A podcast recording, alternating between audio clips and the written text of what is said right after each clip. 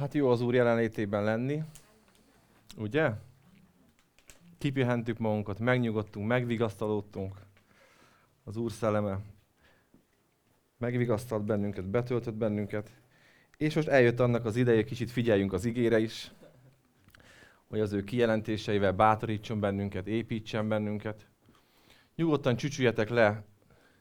Jó lenne, hogyha nem áll a senki oldalt, Szerintem van még itt is elő két hely, ott is középen kettő. Töltsük be a termet, hogyha lehetséges olyan.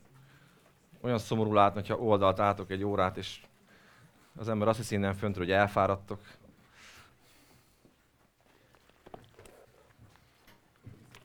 Nyugodtan foglaljátok el a helyeteket.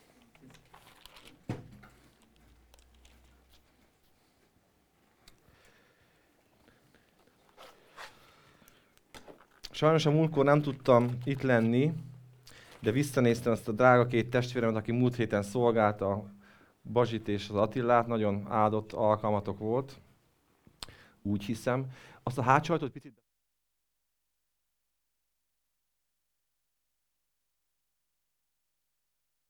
Köszi szépen. És ígértem nektek azt, hogy folytatni fogjuk a, a szeretet témát, és és nem álltam el emellől a, döntésem mellől, vagy látásom mellől, úgyhogy folytatni fogjuk a szeretett témát.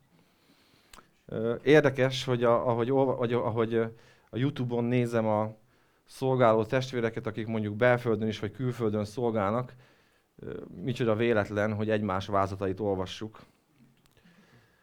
Persze ez nem igaz, de hogy az olyan jó látni azt, hogy többen megértették, vagy többen úgy értjük, hogy ezt a 2020-as évet kezdjük úgy, hogy a fókusz legyen nagyon erősen az Istennek a szeretetén, Istennek a kegyelmén, és azon a szereteten, ami bennünk munkálkodhat, amire szükségünk van, és szüksége van a világnak, szüksége van az egyháznak, szüksége van a gyülekezetnek, szüksége van a családnak, hogy az a szeretet, ami éltet, ami, ami, ami működik, az valóban működjön. Úgyhogy ma folytatjuk, tovább fogunk menni, és azt a címet adtam, hogy éld meg az Isten szeretetét.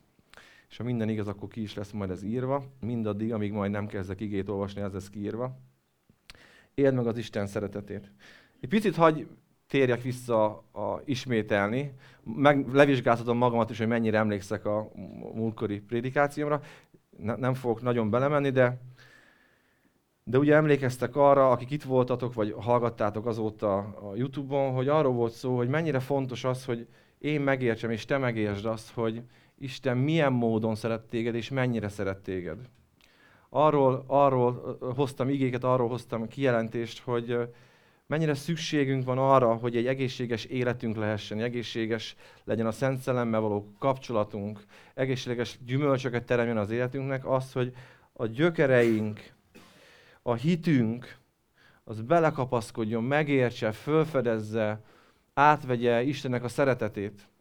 Hogy az a szeretet az milyen szeretet, az milyen mértékű szeretet, milyen fajta szeretet hogy ez a szeretet mit munkál bennünk és köztünk.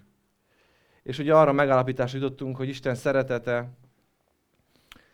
amiről ma is lesz szó, vagy tovább fogjuk vinni, az, az, az, az nem személyválogató. Az a szeretet az nem egy mértékbeli szeretet, hanem mértéktelen. Nem is tudjuk megérteni sokszor, fölfogni sokszor azokat a dolgainkat, azokat a problémáinkat, azokat a bűneinket, azokat a mocskosságainkat, vagy azok a bűneink, mocskosságaink ellenére Isten hogy tud bennünket ennyire szeretni? Hogy hogy tudott ennyire mélyre hajolni? Hogy tud ennyi bajból kihozni bennünket? Egyszerűen sokszor nem fogjuk föl. Mikor vádol bennünket a lelkiismeretünk. Mikor vádló szavak keringenek a fejünkben. És ott vagyunk mi is abban, a, abban az állapotban, amiben Dávid volt, hogy amíg hallgattam, addig megavultak a csontjaim, de hogy kinyitom a számat, ahogy megvallom Isten őt, tudom és hiszem azt, hogy Istennek a kegyelme, Istennek a szeretet azt mondja, hogy elfogadom a bűnbocsánatodat, szeretlek téged. És megajándékozok az én szellemmel téged. És az ember, mikor megérti azt, hogy Istennek egy állandó, folyamatos, helyreállító kegyelme árad felénk az Isten szeretetén keresztül, állandóan egy fölemelő szeretete árad felénk az Isten kegyelmen keresztül. Nem egy lentartó, nem egy napokig lentartó, vagy egy órákig lentartó szeretet, hanem az, hogy gyere föl, meg akarlak áldani, helyre akarok tenni. És ez fantasztikus, amikor az ember elkezd meggyökerezni, hogy nincs olyan dolog, ahol engem újra kiüthetne a sátán a nyerekből vádlás miatt, mert én Isten szeretetében gyökerezem. Isten elfogad engem. Isten az én atyám, az én apukám. Isten az én igazi barátom, ő tényleg megért engem, tudja miért vagyok ebbe benne. Ő az egész sztorit átlátja, nem csak egy mondatból vagy fél ítélettel ítél. Tudja miért vagyok ebbe benne, és mégis szeret. És mégis le akar hajolni, és mégis fel akar emelni.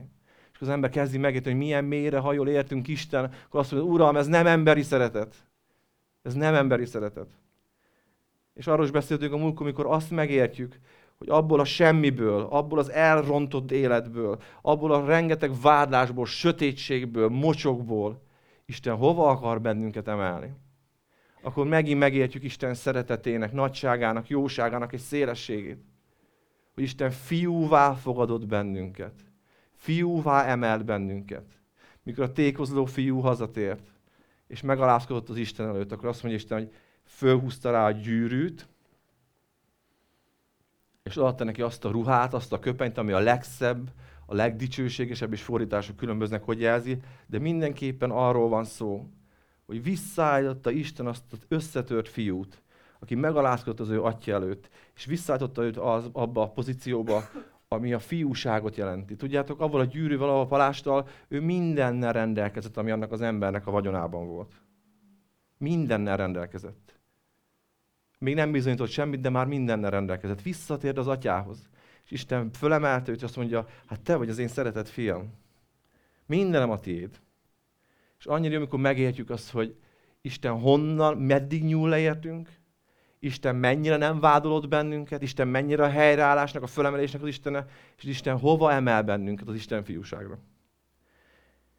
És kicsit ma tovább megyünk ebben, és erről lesz szó, hogy miért is miért is fontos dolog, vagy miért fontos megértenünk a szeretet témában azt, hogy Isten helyreállító kegyelme hova emel bennünket. Ugyanis Isten újra uralkodásra emel téged. És az uralkodás itt nem leuralásra értem, nem arra, hogy főnökösködj valahol, hanem egy olyan életbe emel föl téged az Atya fiúságban, a helyreállításban, ahol azt a életi minőséget élheted meg, azt a helyreállítást élheted meg, ami a környezetedben van. Azt az áldást élheted meg mások felé.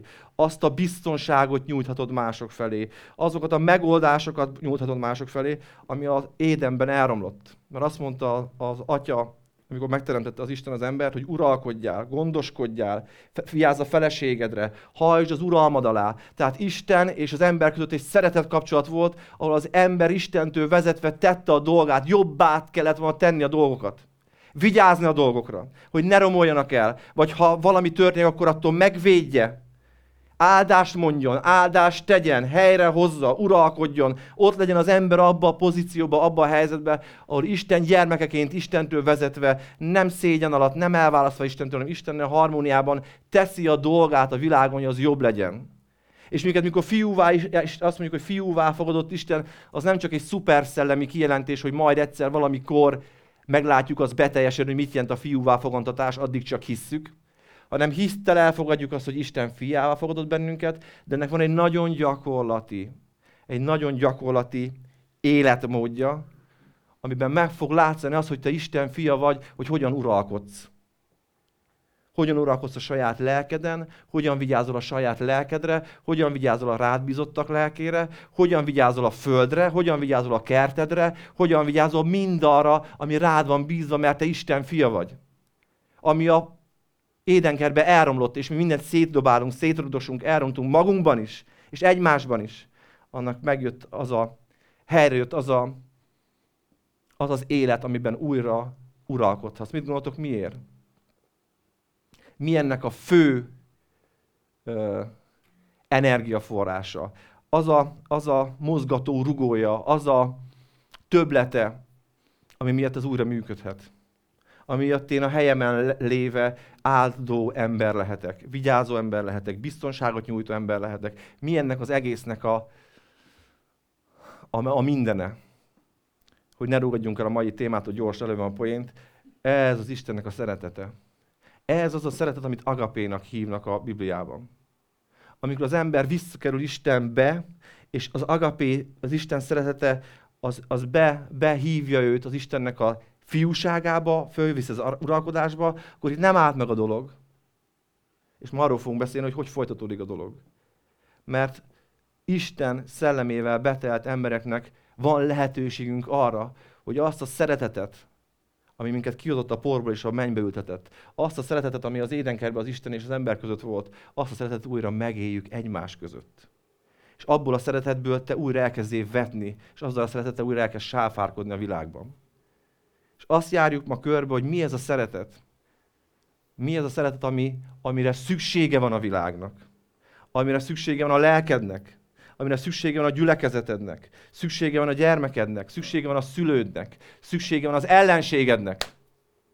Mi az a szeretet, ami átmozdít, kimozdít mindent a helyéből, ami olyan energiával van, olyan hatással van, ami szükséges a Földön az, hogy legyen élet.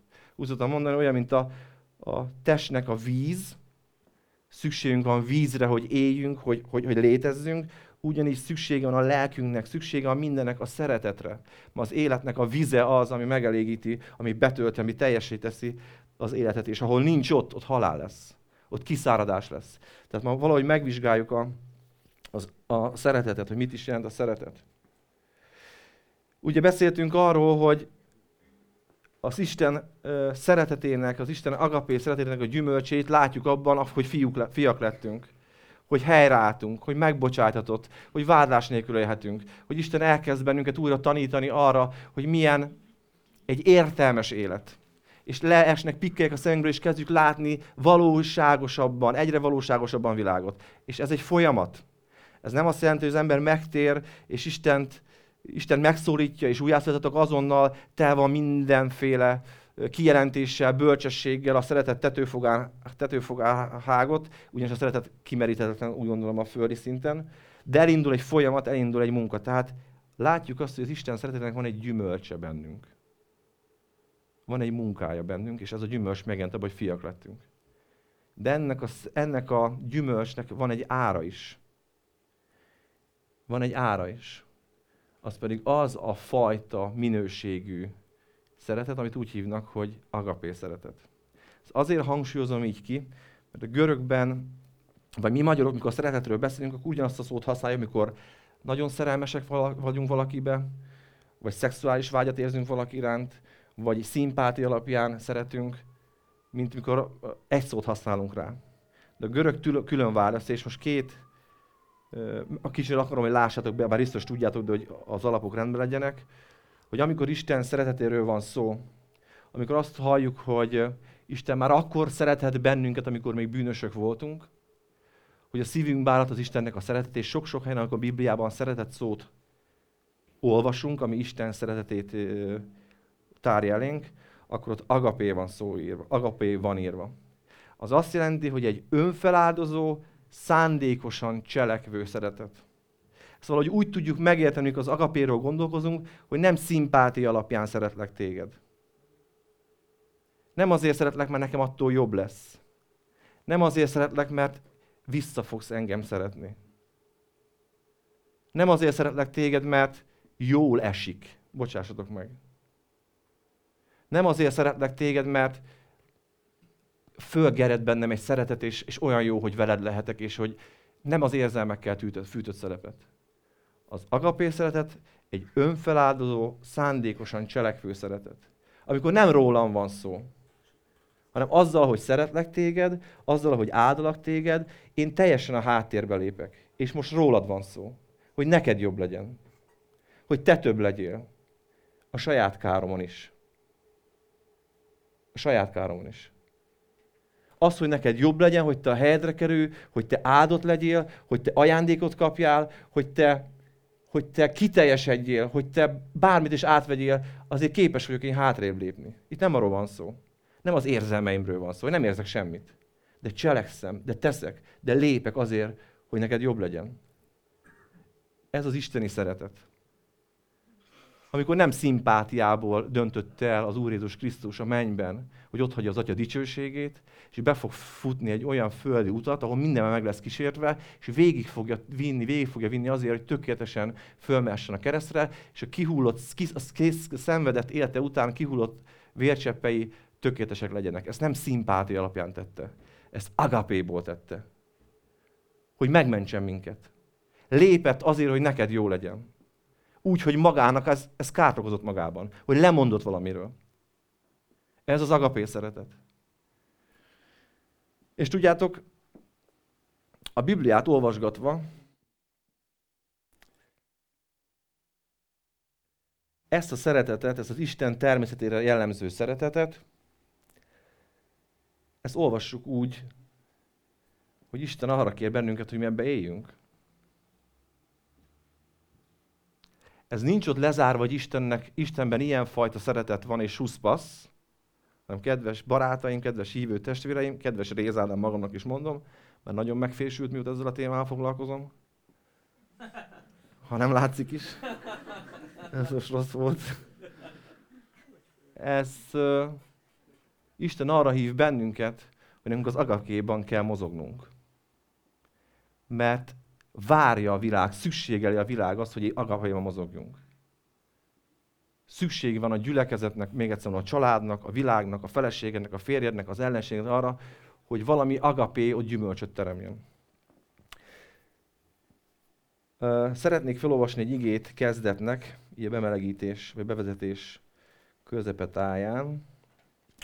Az pedig az 1 Jánosban van megírva a 4-7-12-ben.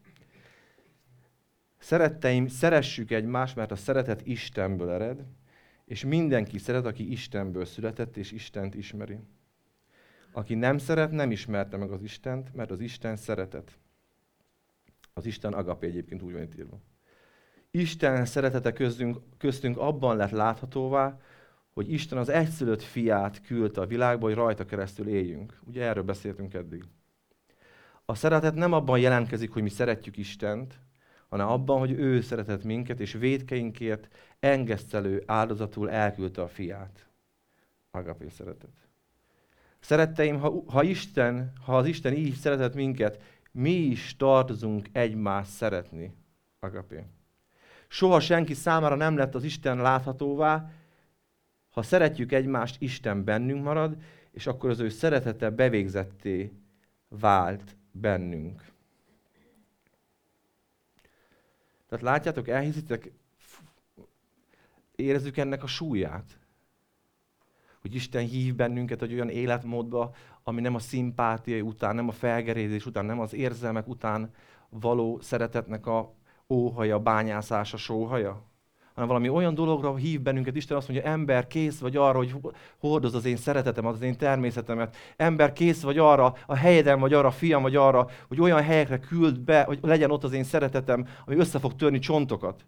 Aki ki fog békíteni egymással embereket, ahol helyre fognak állni házasságok, ahol meg fognak őrizni, ö, tartatni házasságok, ahol föl fognak épülni gyülekezetek. Mindez úgy, mindez úgy, hogy be tudom küldeni rajt, meg tudom élni rajtad keresztül ember az isteni szeretetet. Magyarul az isteni szeretet hordozói lettünk testvérek az újjászületésünkkor. Hagy fogom úgy, hogy lehetünk az újjászületésünk után. És erről a lehetünkről, meg erről a har- haról szeretnék ma bővenben beszélni. Az 1 Korintus 13, 1-től 8-ig, az 1 Korintus 13, 1-től 8-ig szeretném felolvasni az igét, és kicsit elindulunk ebbe az ige tanulmányozásba.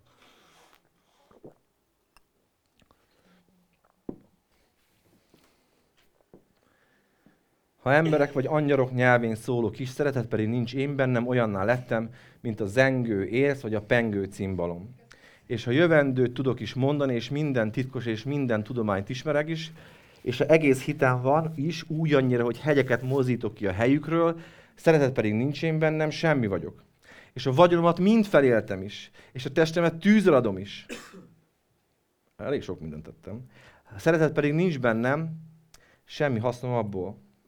A szeretet hosszú tűrő, kegyes, a szeretet nem irigykedik, a szeretet nem kérkedik, nem fuvalkodik föl, nem cselekszik égtelenül, nem keresi a maga hasznát, nem gerjed haragra, nem tartja számon a gonoszt. Nem örül a hamisságnak, de együtt örül az igazsággal. Mindent elfedez, mindent hiszen, mindent remél, mindent eltűr. A szeretet soha el nem fogy de legyenek bár jövendőmondások, eltöröltetnek nyelvek, el, megszűnnek. Ismeret eltöröltetik.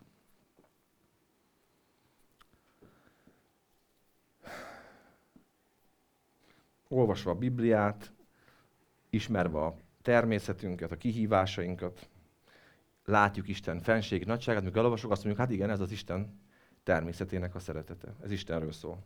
Jó mondjuk. Jó mondjuk. Ez Istennek a szeretete.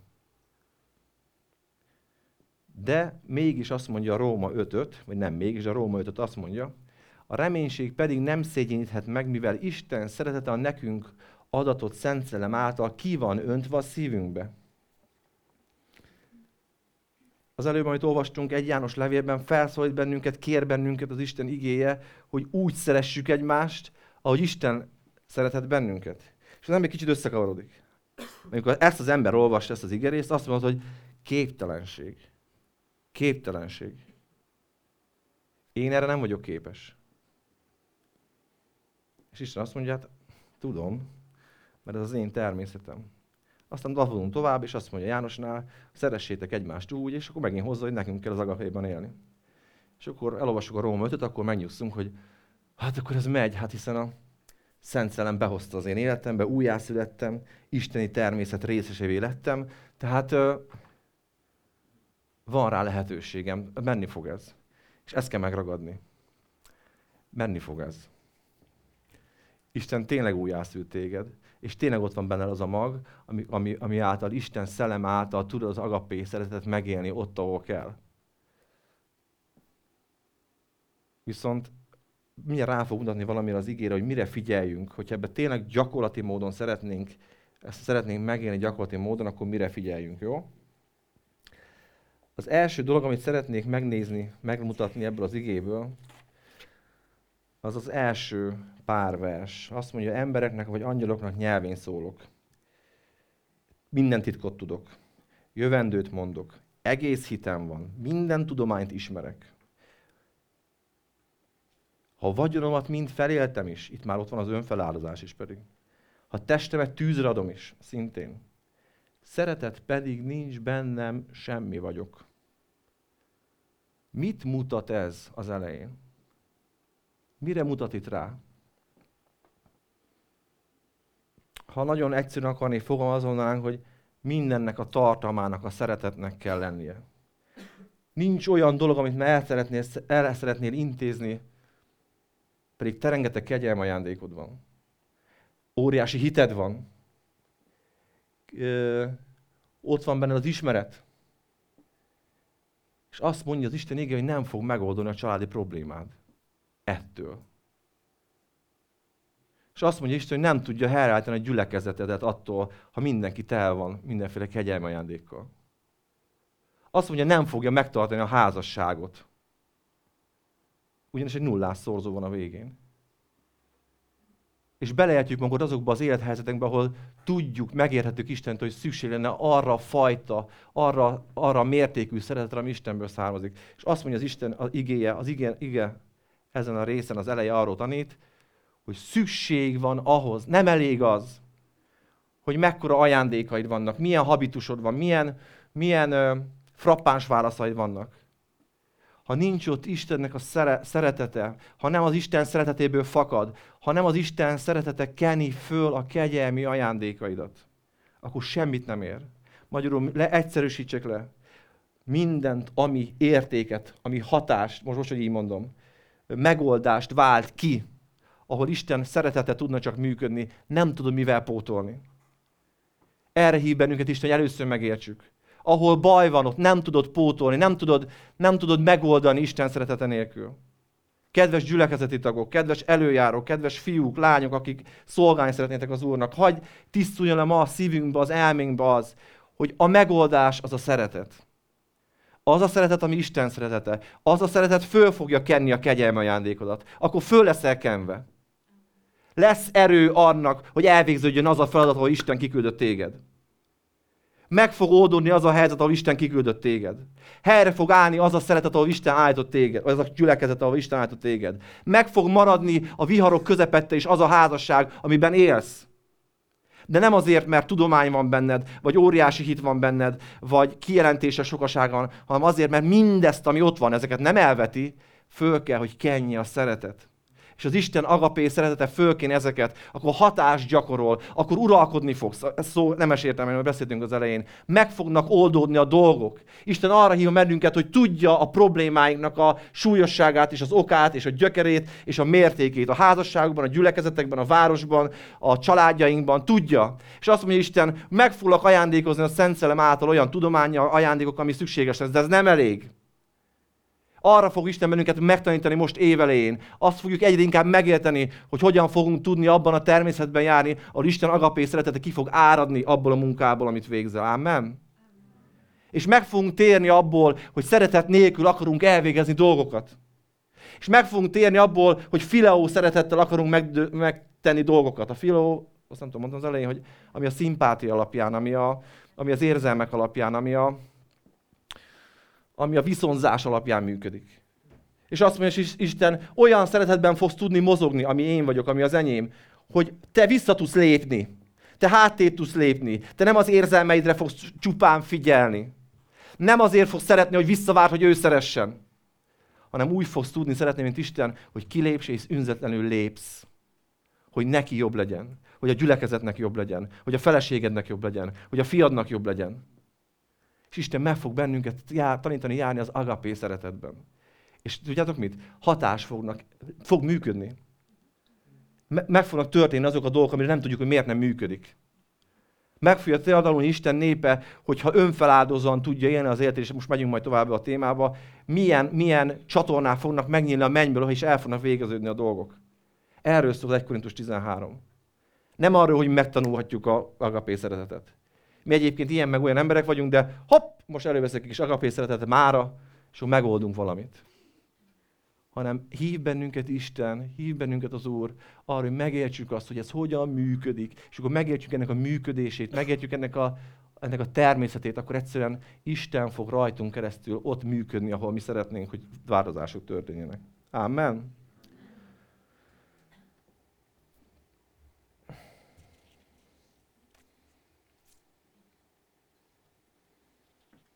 Hm. Kimozdulnak a beragadt dolgok, rendeződnek a beragadt dolgok, lelkek gyógyulnak meg, családok teljesednek ki, nem leépülnek, átkok törnek össze, kemény szívek törnek össze, kibékülsz az ellenségeddel, gyülekezetek állnak helyre, helyes tanácsokat az gyülekezeti vita, vita kapcsán, tehát egyszerűen elkezd egy olyan dolgot kiépíteni, fölépíteni, rendbe tenni, hogy semmi más, azt mondjuk 1 Korintus 13 eleje, semmi más nem fog tudni helyre tenni, csak az, hogyha megtanuljuk, hogy mi ez a természet, mi ez a természet, mi ez a természet, mi ez a szeretet, amit Isten nekünk ajándékba adott, hogy működjön rajtunk keresztül. Jó. Igen, azt írtam még ki, hogy ne higgyük azt, hogy ez csak a, de erről most beszéltem már, hogy a korintus levél úgy kezdi, amikor az agapéról beszél, hogy kegyelmi ajándékokat hoz föl, és az, az arra kérdez rá, hogyha eb, a, a kegyelmi ajándékokat hoz föl, és azt mondja, hogy ebben nincs agapé szeretet, akkor nem fog működni. Tehát nehogy azt gondoljuk, hogy csak olyan helyen kell, vagy van szükség agapé szeretetre, ahol valami címeres szolgálat folyik. Jó? Ezt azért tudjuk. Hogy, hogy az agapé szeretet az, az, az az életünk terén bárhol szükségeltetik és Isten fog szólni, és Isten fog jelezni, hogy Ádám, most neked hátrébb kell lépned, és éld meg azt a természetet most, ami én vagyok, és nézd, hogy akkor mi fog történni. És minél tisztább majd, erről fogunk beszélni, minél tisztább lesz a füled, a belső embered hangja minél inkább nincs elnyomva egy másik hanggal, erről is fogunk beszélni, annál inkább fogsz tudni azt mondani, hogy igen, most erre van szükségem, hogy én hátrébb lépjek, az én jogosságomról lemondjak, az én kényelmemből lemondjak, és a komfortzónámon kívül valami olyan történjen meg, amiben a másikat ö, hozom előnybe, helyezem előnybe. Jó? Na, lehet, hogy azt mondod, hogy hát ez nagyon szép eddig, Ádám, hogy Isten szeretete, meg lemondok magamról, meg ő érte élek, meg neki adom az elsőséget, és hogy majd Isten jön és megcsinálja. Csak hogy Ádám, én ezt próbáltam. És az a főnök, akire pazaroltam ezt a szeretetet, az ugyan nem tért meg. Az a családtag, akire pazaroltam ezt a szeretetet, az ugyan nem tért meg. Ádám, én ezt próbáltam. Én egy olyan természetű ember vagyok, aki hagyta, hogy Isten természete fölírja az én tervemet, dolgaimat, és ezt gyakoroltam, és nem működik. Hagyj mondjak nektek erre valamit. Az agapé szeretet három szinten működik. Itt a vetés, aratás, elve érvényesül. Figyeljetek ide. Ha te Isten szeretetét veted bárkibe, az ellenségedbe, a legnehezebb emberbe, a nem tudom kibe, és azt látod, azt tapasztalod, a gyümölcs azt mutatja, a tény azt mutatja, hogy abban az emberben nem hozott változást, akkor mutatom neked két helyet, ahol megmozdult valami. Mert az agapé szeretet három szinten működik. Abban a pillanatban, hogy te Isten természetét hagytad, hogy munkát végezzen, az benned is működik. Halljátok? Nem gyümölcstelen. Az benned is akkor ott működik. És a mennyben is működik. És hidd el, hogy van egy harmadik szint. Amikor a mennyben működik, amikor mennyben, mennyben gyűlnek a kincseid, amikor mennyben öröm van azért, mert te Isten szeretetéből szolgálsz, működsz, szeretsz, akkor működik benned, még egyszer mondom a hatása, működik a mennyben, és a vetés, aratás elve szerint fog működni vissza az életedbe. Ott fogsz aratni, ha nem is gondoltad. Ott fogsz aratni, ha nem is gondoltad. Ahogy te befekteted azt, ami az Isteni, ha te, ha te, ha te megérted azt, hogy hittel hátréléphetsz, az Isteni bejöjjön, lehet, hogy nem fogod, de hiszem, hogy fogod, mert a szeretet csontokat tör. De lehet, hogy nem fogod abban az időszakban még látni a gyümölcsét, mert a főnököttől pont egy hónap múlva elmész, mert máshol dolgozol. És te nem látod, hogy ebben most miért eloltanak az egy évnek.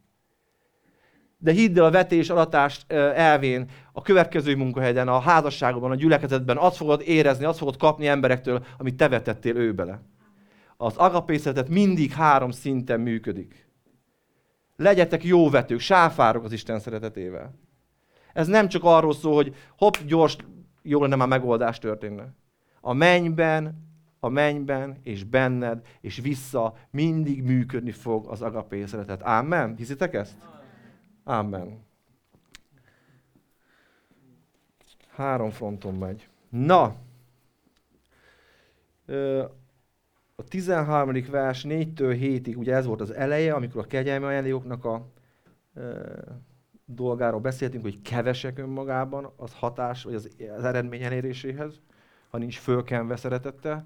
Most a 1 Korintus 13-nak a második felére szeretnék, szeretném felolvasni újra, most nem olvasom föl, de ki van írva? 1 Korintus 13, 1 8-ig a szeretet hosszú tűrő, így kezdődik, és a 4, 5, 6, 7, 8. vers ki van írva. Miért tárom ezt újra magunk elé, ezt az igerészt? Én akármikor olvasom ezt az igét, azt gondolom ti is, én ebbe egy, ebbe egy személyt látok, egy, egy, egy természetrajzot látok. Egy, tehát nem, nem azt mondja, hogy így csináld, meg úgy csináld, hanem, hanem mintha valakinek olvasnám a személyiségjegyeit. Mint ha valakinek a természetétről elkezdenék én beszélni. Én ezt látom a 13, 1 8-ban. És gondolkoztam ezért, hogy miért így magyaráz ez pár, hogy miért nem tudja ezt valami hatásosabban magyarázni, vagy miért, miért így beszél erről. És mikor el, erről olvastam, akkor az első az volt, hogy, amit az elő is mondtam már, hogy hát az agapét tanulni nem lehet. Ez nem arról szól, hogy én vagyok valamilyen, vagyok valaki, aki nem egy nyitott ember, aki nem egy önzetlen ember, aki elég egoista ember aki maga körül forgolódik, akinek még az ego mindig nagyon domináns, aki nagyon nem akar lemondani a saját jogairól, aki nagyon nem akar hátra lépni egyébként, hogy neked jobb legyen. Aki még mindig szereti a saját pecsenyét sütögetni. Majd arról beszélünk, hogy mi jogból. De ilyen. De mivel olvasom Isten igéjét, és Istentől megértem, hogy mennyire szükség lenne az agapé szeretetre, ez egy gyors megtanulom. Ez az ige szakasz arról tanúskodik, hogy ez nem így működik. Nem tudsz a régi természeteddel, az egóddal, az ön, önmagad forgolódó természettel, az, az én központúsága, a magas lovon ülő életmóddal nem tudsz agapé szeretetben munkálkodni, működni, elfogadni, átvenni. Ez csak az új természet élheti meg. Ez az a természet tudja megkapni, átvenni, ami már az újjászületés után azt mondja Pál, hogy isteni természet részesévé lettetek, és imádkozik Pál azért, hogy hatalmasan erősödjetek meg a belső emberben. Ennek a megértése az, hogy belül van már bennünk valami olyan természet, valami olyan új, ami hogyha hagyjuk, hogy az el, ö, domin, domináljon, erőteret kapjon, akkor valószínű megértjük, hogy ez a természet ott fog valahol kialakulni. Hogy ez nem olyan van szó, hogy én egy rossz természetben néha megcsinálok valamit, hanem valami természet, ami belülről fakad, ami Istentől jön, az dominánsá vált és megélhetővé lesz. És hogyha erre ö, ezen gondolkoztam, hogy, hogy hogy lehetne ezt a természetet magyarázni, hogy hogyan tudnánk ebben még nagyobb megértésben lenni, hogyan tudná Isten szellem még inkább megtanítani nekünk, hogy mennyire szükség van az új természetre, mennyire szükség van a gyógyult természetre. Mennyire szükség van arra, hogy tényleg meggyógyuljunk belül. Hogy tényleg az az új, az a belső, az a újjáteremtett legyen domináns, és ne nyomja el a hangját a másik. Akkor pont akkor abban az időszakban olvastam a 1 Mózes 49-et, vagy 1 Mózest olvastam, és az 1 Mózes 49 egy nagyon különös dolog ütötte meg a, a fejemet, vagy a szememet, nem tudtuk kiírni, mert nagyon hosszú a rész. Föl fogom olvasni nektek, figyeljetek. Arra a történetről lesz szó, amikor Jákob, az az Izrael megvágya a 12 fiát. Ezt, ezt az áldást fogom most nektek felolvasni. Jákob, ez egyébként, ha van telefonotok, tudjátok olvasni, én a 1 Mózes 49.1-től fogom most olvasni.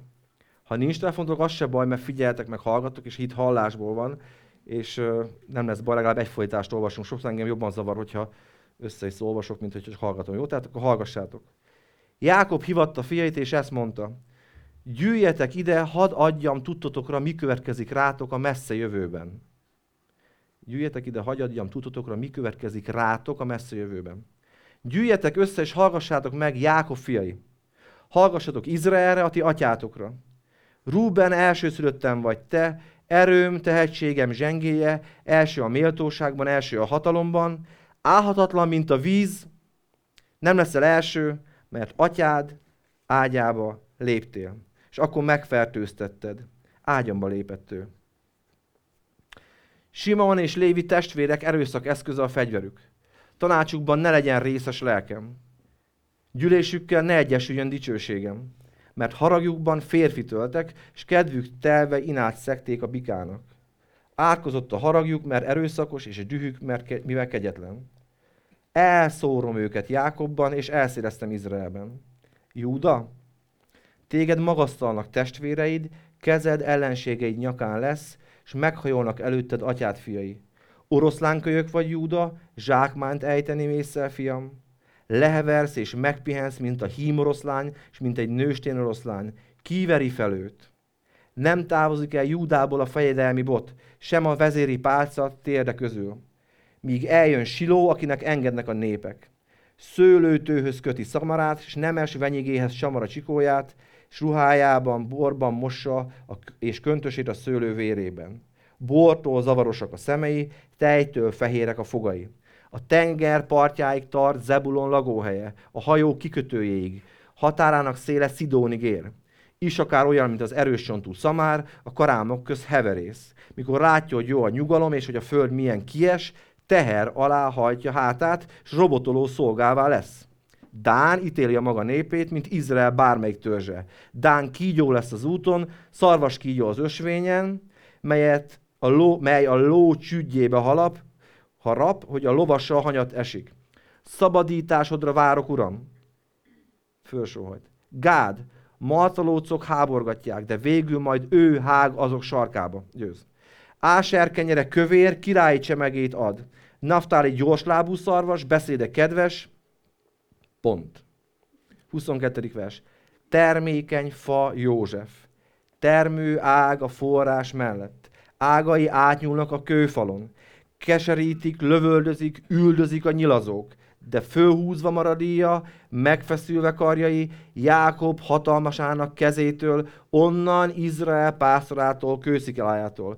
Atyád Istenétől, aki segítsen a mindenhatótól, aki áldjon meg az ég áldásával onnan fölülről, a lent eltörülő mélység áldásaival, az emlők és az anyamély áldásával. Atyád áldása meghaladják az ősi hegyek áldását, az örök halmok kiességét, ez mind szálljon József fejére a testvérek közül kiválasztottnak a homlokára. Benjamin ragadozó farkas reggel zsákmányt eszik, este pedig prédát oszt. Ez Izrael törzse, 12 törzse, és ez az, amit atyuk mondott nekik, amikor megáldotta őket. És a következő mondat, mindegyiket a hozzá illő áldással áldotta meg. Mindegyiket a hozzá illő áldással áldotta meg. Ha olvastok más fordítást, akkor úgy lesz írva, hogy uh, igen, a ráillő, vagy, vagy stb. Mit jelent ez a végén? Mi az, hogy hozzáillő áldással áldotta meg Isten őket, uh, Izrael őket, az atya? Mihez illő áldást kaptak ezek a srácok? Hajszínükhöz, ruhájukhoz, jellemükhöz? Hogy? Ámen. A természetükhöz illő áldással áldotta meg őket Izrael. Ha visszamennénk a ha olvassátok majd az egy Mózest, így fogjátok olvasni ezek után figyelmesen, és látni fogjátok, hogy amikor kezdődik a felsorolás, ott az első fia Ruben azt mondja, hogy bár elsőszülöttem vagy, de állhatatlan, mint a víz, nem leszel első, mert atyád ágyába léptél. Mit csinált? Ruben az apukának az asszonyával összefeküdt. Engem nem érdekel apuka. Rajtam most rajtam van a kívánság, én megyek és teszem. A test. A testi ember. A testi indulatú ember. Ha a testi indulatról többet akarod tudni, akkor ne csak a kégyvágyra szorítkozzatok, majd a Galata 5-nél olvassátok el, amikor a testi emberről beszél, azért az egy teljesebb lefedettséget igényel, hogy az ember megértse ki a testi. De azzal kezd, az az ember, aki testi, az, aki nem tudja megfékezni a saját vágyait, akaratát, stb. stb. Azt mondja az áldásnál, hogy nem. Jó, megyünk tovább. Simeon és Lévi testvérek erőszak eszközei. Miért mondja ezt? Ott, ott sincs áldás.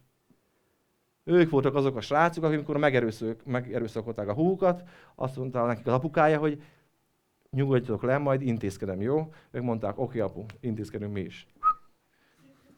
Megölték. Fék, nem, nem, nem, nem volt az, hogy, hogy én, én fék, féktelen. Ott van Júda. Mit látunk Júdáról az előző oldalakon? Ezen az oldalon azt látjuk, hogy áldást kapott. Ezen az oldalon azt látjuk, hogy Júda a természete szerint áldást kapott. Miért? Azért hibázott Júda is, ő is benne volt abban, amikor a Józsefet el akarták tüntetni, bár ő volt az, aki azt mondta, hogy ne öljük meg, hanem adjuk el, mert ott volt benne a szívébe az, ami Istentől volt, hogy József kivé fog fejlődni. De látunk Józsefnek a természetében egy nagyon fontos dolgot.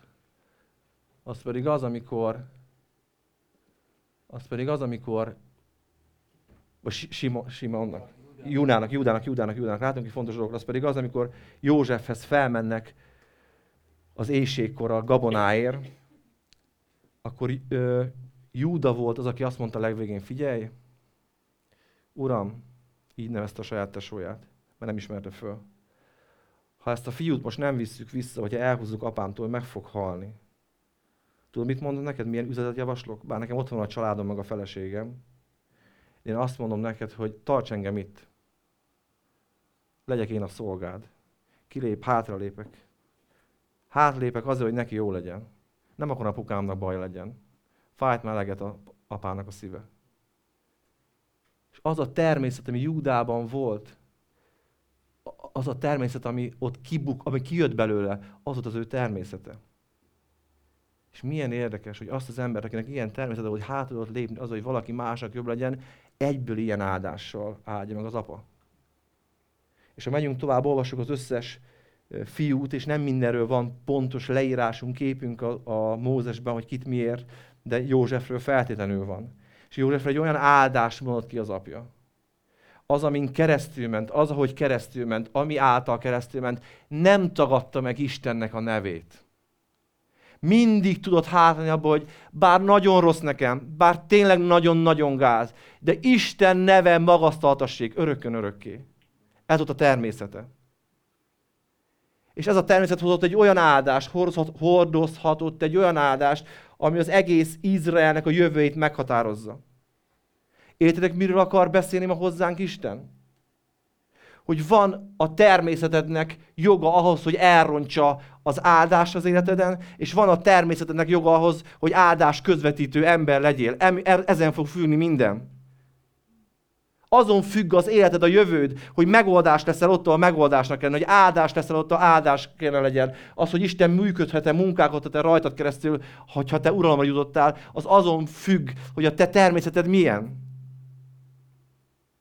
Mert ha te természeted nyughatatlan, testies, nem akar és nem tud megváltozni, kitisztulni, kibékülni, mert álhatatlan vagy bármilyen. Ha a természeted olyan, hogy nem akar hátrébb lépni azért, hogy Isten természete legyen a domináns, az új természet legyen a domináns, akkor magadat fosztod meg attól, hogy áldás hordozó legyél. Az 1 Korintus 13 arról szól, hogy egy új természetnek kell föllépni a te és az én életemben. Erről szól? nem megtanult, egy új természetnek kell megjelennie, és az új természet fog gyümölcsöt teremni ott, ahol te élsz. Amen? És tudjátok, miért nem látjuk mégis azt, hogy ez a természet annyira jelenne magunknál, vagy ha esetleg másoknál. Mert az a természet, ami bennünk van, az nem engedi, hogy nyilvánvalóvá legyen az új természet. És arról tanít az 1 Mózes 49, hogy ennek lesz gyümölcse. Ennek a jövőben lesz gyümölcse. Ennek a jövőben lesz gyümölcse, hallod? Az, hogy neked milyen a természeted, hogy te mennyire nem akarsz kibékülni önmagaddal, másokkal, hogy te mennyire vagy távolságtartó, hogy te mennyire vagy bizalmatlan, hogy te mennyire vagy tele félelmekkel, mikor másról van szó. Hogy te mennyire nem akarsz nyitott ember lenni, hogy te mennyire nem akarsz átadott életű ember lenni, hogy te mennyire nem akarsz hátralépni a, kényelmi zónádból, a komfortzónádból, csak azért, hogy te kis pecsenyes ütögetésed meglegyen. Ez a természet nem fog téged arra engedni, hogy Isten természete munkát végezzen ott, ahol neked Isten megengedő munkát végez. Ezt foszt meg az uralkodástól. Az a természet, ami nem fölkelhető. Az a természet, ami süket és önző és egoista még mindig. Az a természet, aminek nem engedem meg, hogy Isten meggyógyítsa mert még mindig kényelmesebb csak önmagammal foglalkozni, csak a saját dolgomat tenni, csak magamra gondolni, csak bizalmatlanak lenni, csak tüskésnek lenni, csak távolságtartónak lenni. Még mindig kényelmesebb, mint hogy hitben kilépek arra az útra, ami azt jelenti, hogy le kell tennem a régit. Az egykorintus erről szól, hogy az a természet, ami Isten természete, megnyilvánulhat a te életedbe, nem takarja el a régi.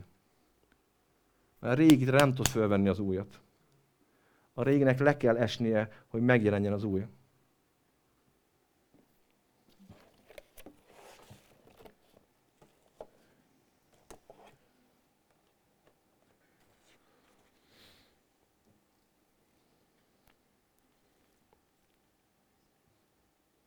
Hm.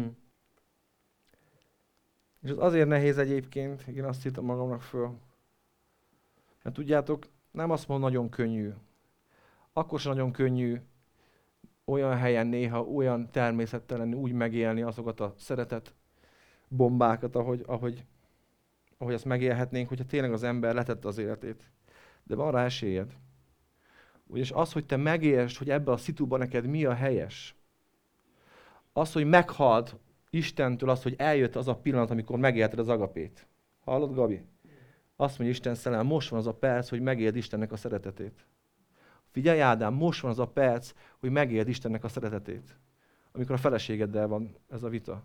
Amikor az ellenséged olyan dologba vádol, ami nem igaz. Amikor a gyülekezetben úgy kéne állás foglalnod, ahogy azt az agapé kívánja. Meg se hallod. föl se ismered ezeket a kairosz időket akkor, ha a természetedben még a régi dominál. Esélye nincs Istennek arra, hogy elvégezze azt, amit el akar végezni, ha neked a régi természet dominál. Esélye nincs. És bocsánat, hogy ezt mondom, mi keresztények elszalasztjuk ezt a lehetőséget. Tömegével szalasztjuk ezeket a lehetőségeket. Azzal, mert Isten hívott bennünket, hogy uralkodjunk, hogy megéljük, hogy hatást gyakoroljon Isten rajtunk keresztül, tömegesen veszítjük ezeket a lehetőséget el. És olyan dolgokat mondanak rólunk, sajnos most pont nemrég együtt voltunk testvérekkel, és hallottam egy bizonyságtétel vagy egy beszámolót, olyan dolgokat mondanak rólunk a kívülállók, hogy, hogy félelmetes, hogy a kereszténységben miben látja, mit látnak a kereszténységben a emberek. Szégyenletes dolog. Okoskodások. Bocsánat, mindent hagyjuk. Tehát szükség lenne arra, hogy megértsük, meghalljuk, hogy itt a kairosz idő, hogy megérd Isten szeretetét. Esélyünk nincs, hogyha a régi természet ezt bedugja a fülünket. És a végén szeretnék bár rámenni picit a gyakorlatra, hogy akkor ez hogyan működik. Hogyan tudunk győzelmeskedni. Hogyan nem a régi fog dominálni. Hogyan tudjuk azt a természetet megélni, amit már tud Isten áldást küldeni. Hogyan uh, tud Isten természete akcióba lépni egyre inkább, egyre sűrűbben, egyre jobban felismerve. Hogyan tudunk ezt szerint a természet szerint gondolni másokra? Ennek a szabadságában élni. És ebb, ebb, ettől a szeretettől fölkent szolgálatokban élni és tenni a dolgunkat. Hogyan? Hogyan? Hogyan? Azzal kezdtem a gyakorlatba, hogy ismert föl a domináns természetedet amíg nem látja az ember, azt szokták mondani, hogy vannak fekete foltunk az életünkön, amikor hiába van 50 tükör rajta, nem látjuk azt, hogy, hogy miben vagyunk. És ez van egy felsorolási segítség, hogy hogyan tudod leleplezni azt, hogy melyik természet domináns még nálad. Ez, a domi, ez a, az, hogy milyen természet van, az nem attól függ, hogy mosolygós vagy, vagy nem vagy mosolygós. Tehát az új természeten nem az a bizonyítéka, hogy, hogy kellemesen rá tudsz mosolyogni a főnöködre, vagy a feleségedre, stb.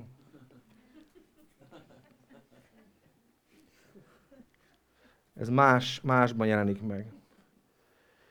Figyeljetek ide, párat föl fogok és tegyetek föl kérdést, esetleg ma is, vagy vigyétek tovább a hét, héten ezt majd. Kik felé szolgálsz? Szimpátia alapján szolgálsz?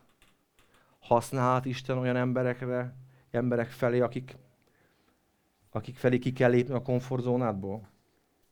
Kiknek adsz? Magadból, a pénzedből, az időkből, idődből. Kiknek adsz? Szimpátia alapján? Ki tudsz lépni a komfortodból, hátra tudsz lépni, Isten vezessen? Kik felé vagy nyitott? Kik felé vagy nyitott? Kik keresnek, kiket keresel? Kik keresnek téged?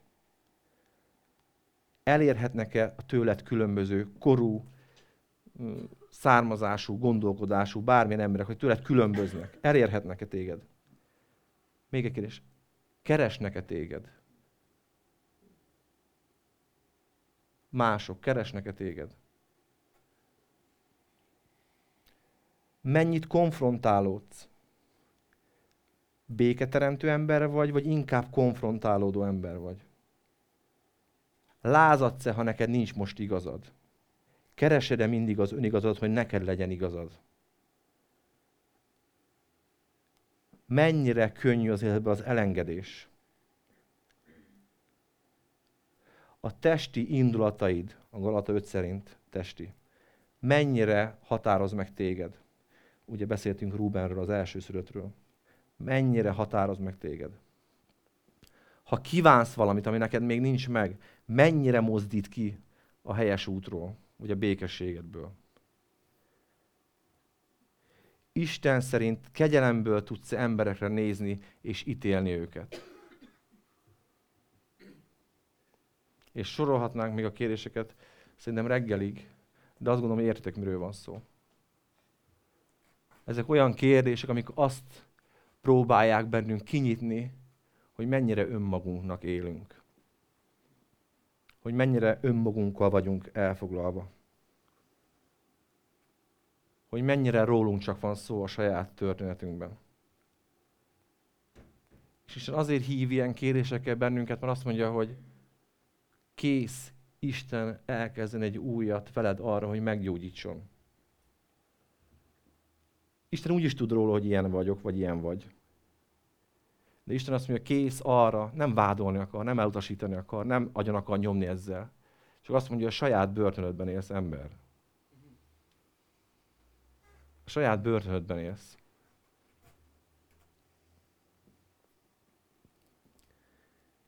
És azt mondja Isten, hogyha gyakorlatba akarod vinni az életedben ezt a természetet, ezt a szeretetet, akkor három dolog mindenképpen benne kell lenni ebben az életben. Az első, ezt jegyezzük meg, ez a gyógyulás. Amikor fölismerted azt, hogy egyébként nem ebben vagyok, hogy az én természetem nagyon lefedi az új természetet, nagyon elé áll, nagyon önös, nagyon nem hall, nem akar hallani.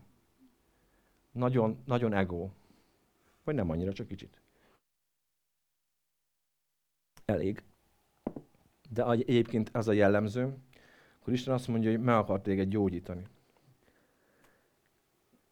A bizalmatlanságokból, amit mondtam az előbb, a félelmeket életből, a távoltartásból, az önigazult életből, a haragtartó életből, amikor nagyon megjegyzem, hogy ki bántott, meg ki nem bántott, ebből az életből Isten meg akar téged gyógyítani.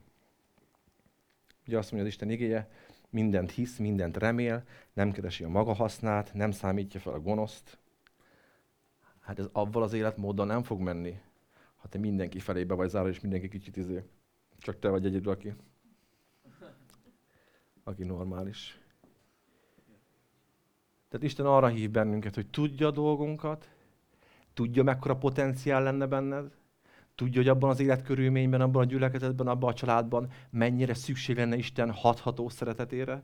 Tudja, hogy te vagy az az ember, akin keresztül ezt ki tudja tenni, meg tudja munkálni Isten, ki tudja munkálni.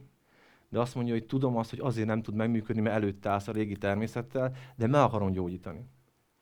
És tudjátok, ez a gyógyulás, ez egy, ez egy folyamat is, és egy nem könnyű dolog. Ugyanis pont az az ember, aki mindig távolságtartó, aki bizalmatlan, aki nem akarja, Isten azt hívja, és most azt üzeni, ki kell lépned a komfortodból, és meg kell nyitni magad mások előtt. Ahhoz, hogy meggyógyulj, ki kell lépni a komfortodból, és meg kell magad nyitni mások előtt. Mert lehet, hogy egyedül nem megy.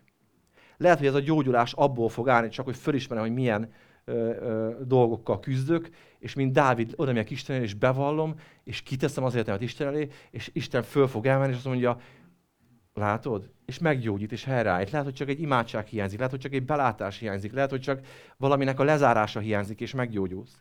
De az is lehet, hogy olyan beakadásaid vannak, ami miatt lehet, hogy meg kell keresni embereket, akikkel végig kell menni dolgokon, és ki kell imádkozni dolgokat, és le kell leplezni dolgokat. Na lehet, hogy gyerekkorod óta hordozol sebeket, lehet, hogy a fogantatásod óta hordozó defekteket, lehet, hogy a nevetetéséből fogadnak, lehet, hogy örököltél nagymamától, nagypapától, aputól, anyutól, de egyszerűen föl van benned épülve egy olyan természet, amit, ami egy tök jó mencsvár. Ilyen vagyok.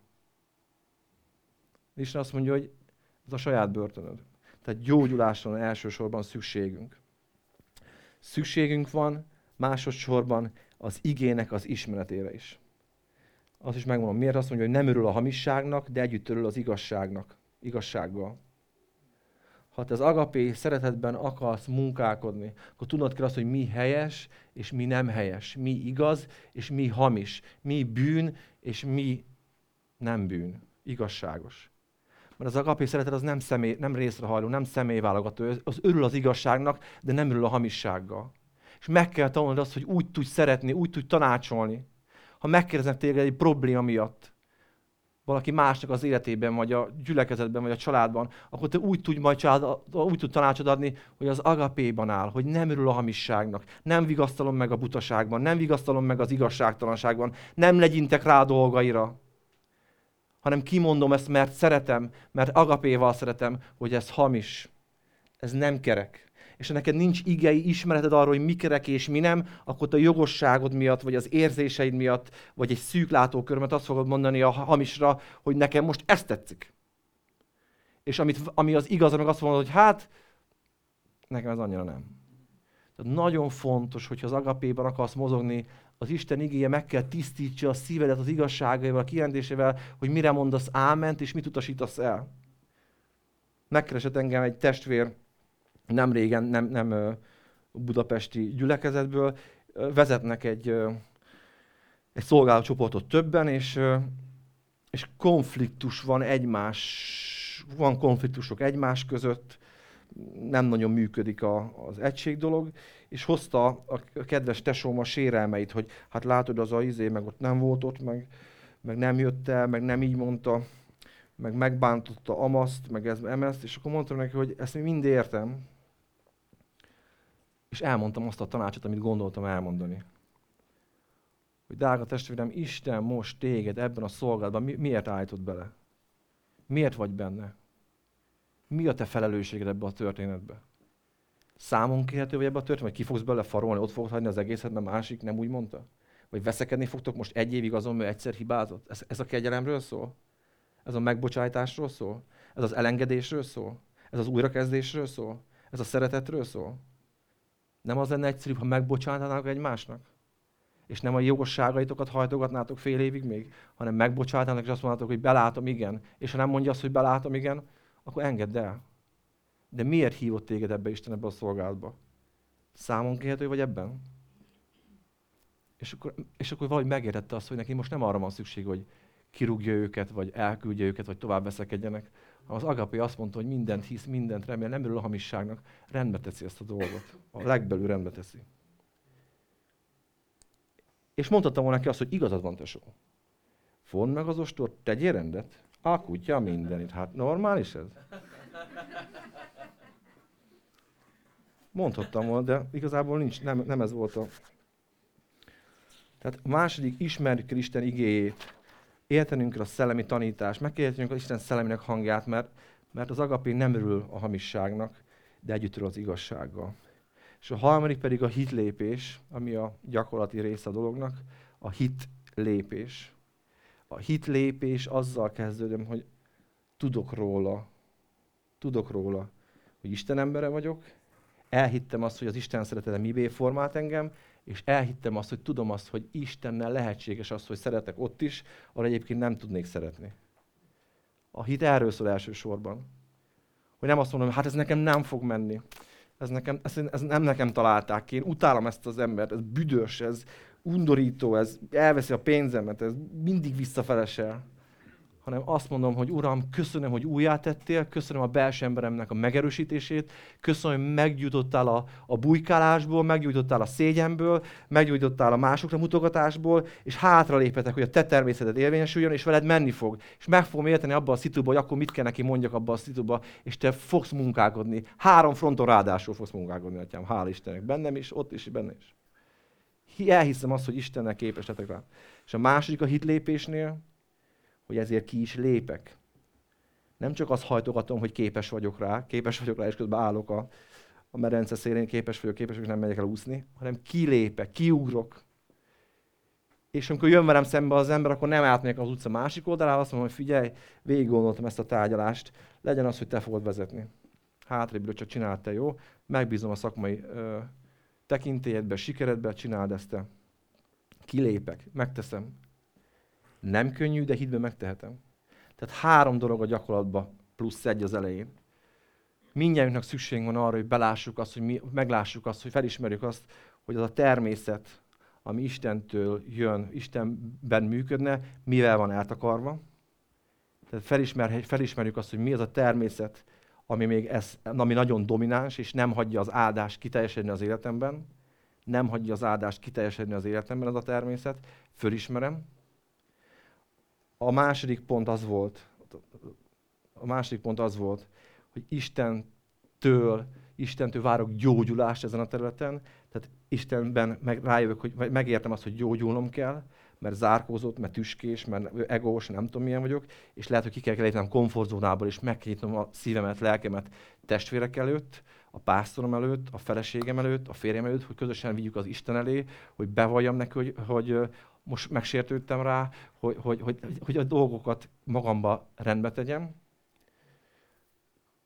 A harmadik dolog az volt, hogy legyen igei, szellemi ismeretünk, hogy tudjunk jól dönteni, hogy mikor, minek van helye és ideje, és mit mondjunk és mi nem mondjunk. A harmadik pedig az, hogy képesek legyünk hitben élni és hitben lépni. Megértve az, hogy kik vagyunk, hogy képesek vagyunk rá, és fölismerve azokat a lehetőséget, amikor kell lépni, és ki is lépünk. Jó, ez a gyakorlati része. Tehát a kicsit össze akarom foglalni nektek azt a ma estét, de hiszem, hogy még ha most nagyon hullámzik is a tenger, Isten le fogja csendesíteni.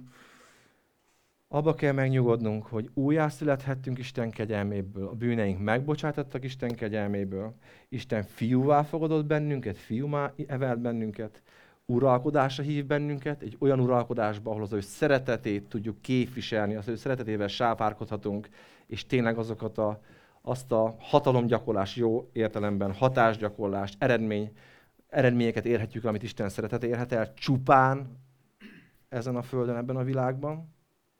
Ez volt az egyik dolog. A másik dolog az, hogy megnéztük a Korintus levelet, hogy nagyon hangsúlyozza azt, hogy bármivel szeretnénk pótolni ennek a szeretetnek a megjelenését, jelenlétét, bármilyen kegyelm ajándéka, bármivel nem fog hatást érni el úgy, ha abban nincs az Istennek a szeretetétől fölkenve.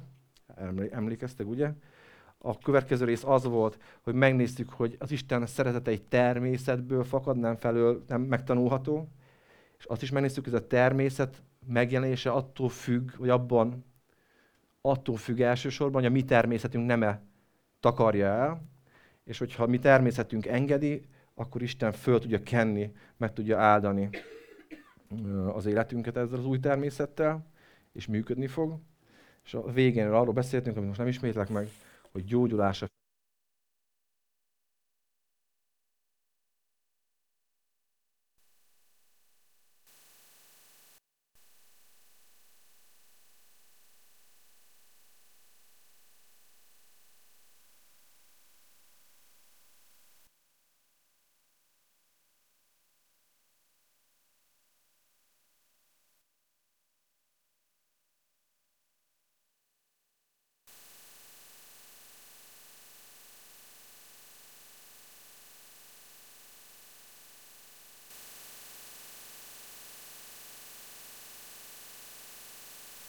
Nem ismétlem meg, megjöttem.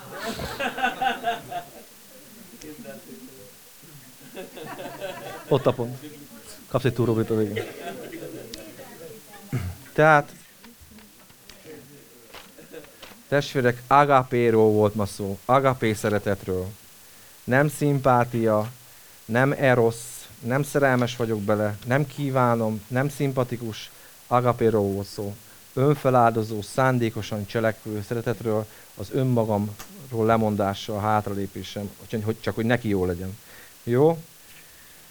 Na, hát a végéhez értünk egy óra három perckor ennek, de hiszem, hogy, hogy Isten azért mondja nekünk ezeket a dolgokat, mert, mert egy nagyon, nagyon bővölködő, gazdag életre lettünk megváltva, egy olyan életre, ahol, ahol tényleg Isten hatalmas dolgokat fog elérni általad, benned és rajtad keresztül. Sokan fognak meggyógyulni a környezetedben emiatt. És a házasságod meg fog menekülni emiatt. És a belső embered meg fog erősödni emiatt, ez mind az agapé szeretet. És a gyülekezetben hely, helyre, fog állnak, helyre fognak állni a dolgok, hogyha a kedves testvérek ebben a szeretetben munkálkodnak. Úgyhogy van miért végig gondoljuk azt, hogy milyen természet gyötör bennünket, vagy nem gyötör bennünket van, van lehetőség végig gondolni, hogy Isten mennyire kegyelmes a saját természetéből oltott belénk, hogy rajtunk keresztül megélje a szeretetet. És azt gondolom, hogy sok mindennek ennek, ennek lenne az alapjának az életünkben. Tudom, hogy sok mindenre vágyunk, nagy szolgálatokra, ébredésre, megtérésre, asszonyra, ugyanaz nősülésre, férhez menetelre, sok-sok mindenre vágyunk. De az, hogy a dolgok megmaradjanak és épüljenek, ahhoz agapére lesz szükségünk. Jó, hunyjuk be ki szemeinket, és fogunk imádkozni.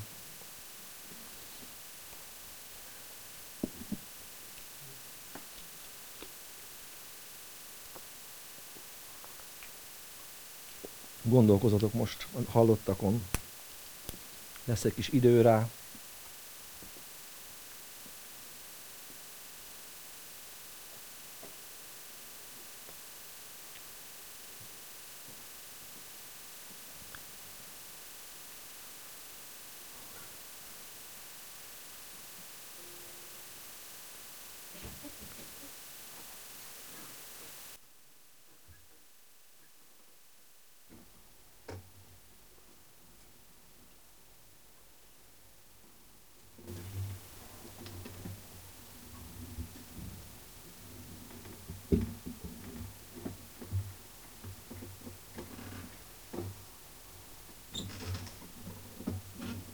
Köszönöm, Atyám, hogy elfogadhattuk, megláthattuk, fölismerhettük a Te szeretetedet. Köszönöm, Atyám, hogy hozzánk nyúlhatott a Te szereteted. Köszönöm, Atyám, hogy nem fosztottad meg önmagadat és minket se attól, hogy átad nekünk a Te szeretetedet. Köszönöm, hogy fiú, fiaiddá tettél bennünket, fölemeltél bennünket, hogy egy értelmes és bővőködő életet éljünk. Mi tel van a Te szereteteddel, a Te erőddel, a Te bölcsességeddel, a Te igazságoddal. Köszönöm, ebben a szeretetben, ebben az életben képesek vagyunk úgy élni, hogy a jót gyarapítsuk a Földön.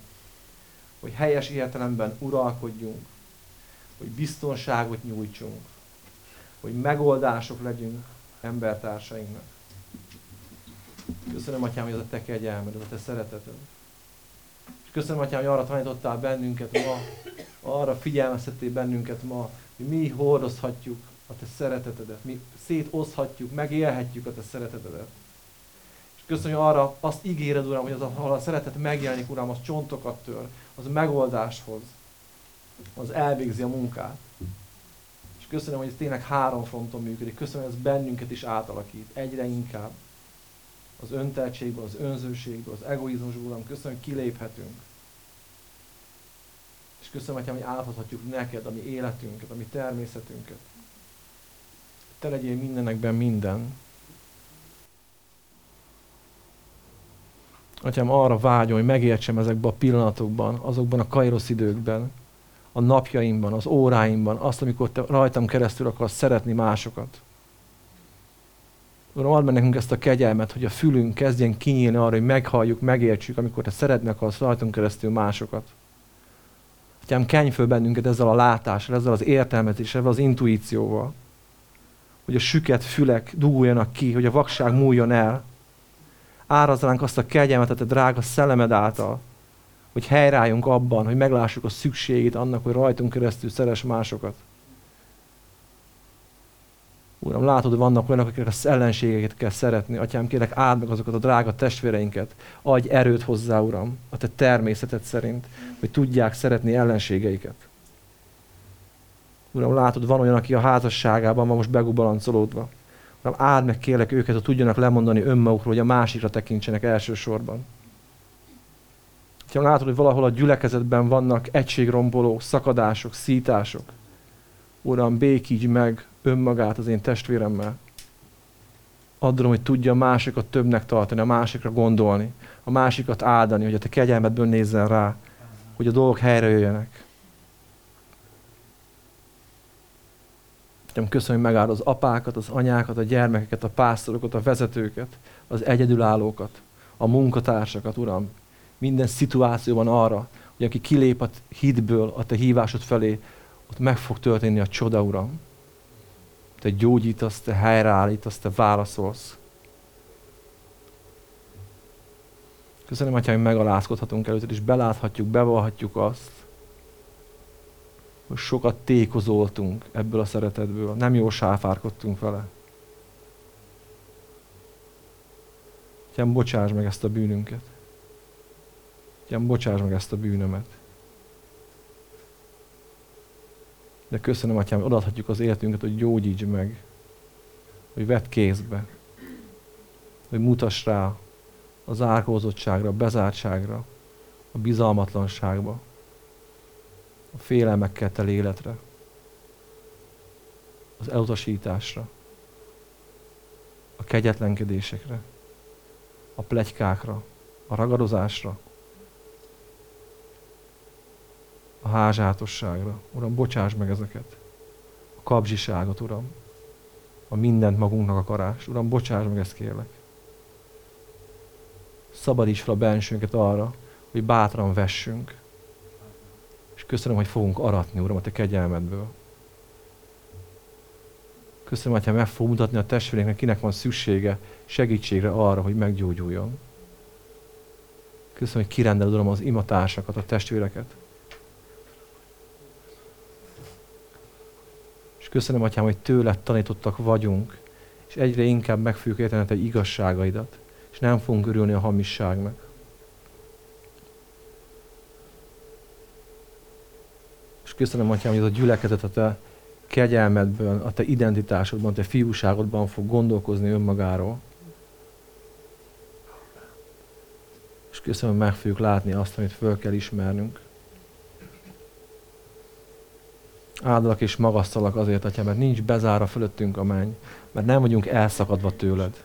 Köszönöm, hogy a mennyben élhetünk, Atyám. Köszönöm, hogy Te bennünk élsz, Atyám, a Te szellemed által. Köszönöm, hogy új teremtések vagyunk. És köszönöm minden áldása. Kiárad ránk, Atyám. És köszönöm, hogy járhatunk a Te szeretetedben. Köszönöm, Atyám, hogy meggyógyítasz bennünket. Köszönöm, az, amelyikünk most vágyik szeretetre, az meg fogja tapasztalni, érteni a Te szeretetednek a mi voltját, Atyám. Hogy Te nem ítéled el. Hogy Te nem a bűneire tekintesz. Hogy Te szereted őt. Atyám, köszönöm, hogy betöltöd a szomjazó szíveket. Köszönöm, hogy örömmel és vigassággal ajándékozom meg a szomjazó szíveket. Atyám, köszönöm, hogy nem kell bűnbánatban, letargiában élni az életünket. Köszönöm, hogy Te mennyei apa vagy, aki átülelsz bennünket. És köszönöm, hogy szellemeddel, szellemed által betöltesz bennünket. Köszönöm, Atyám, most itt a Te dicséretedbe ezek, ezek után. Köszönöm, még fogsz hozzánk szólni, Atyám. Köszönöm, hogy elvihetjük az, az üzenetet, Atyám, és köszönöm, hogy gyümölcsöt fog teremni a Te igéd. Mert nem tér vissza üresen a Te igéd. Köszönöm, hogy gyógyulási folyamat áll be az életeinkben. Köszönöm, Atyám, ezt neked az Úr Jézus nevében. Amen.